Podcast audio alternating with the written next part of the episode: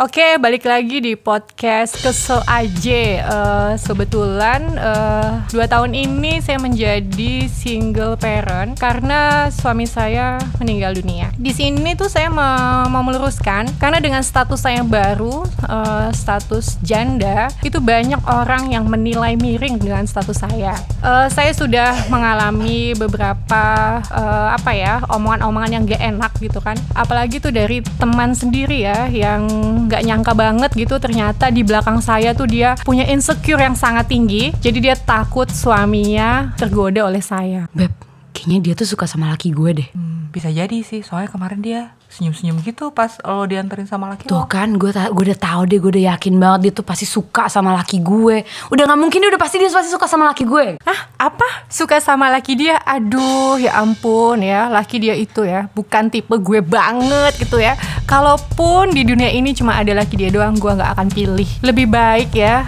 gue sendiri aja gitu ya. Lagi pula nih ya banyak yang single single tuh yang eh, apa ya istilahnya mulai tertarik lah sama gue. Terus udah baik yang ngantri lah. Ya jadi janda tuh sebenarnya nggak enak. Karena memang banyak orang yang menilai miring terhadap status janda tapi nggak semua janda itu disamaratakan gitu kan.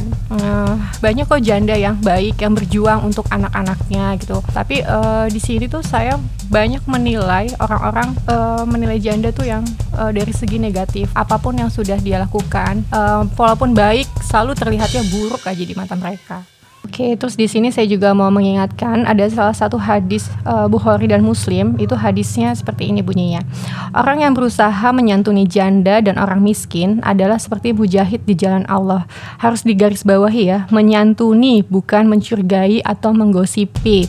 Itu harus benar-benar digarisbawahi.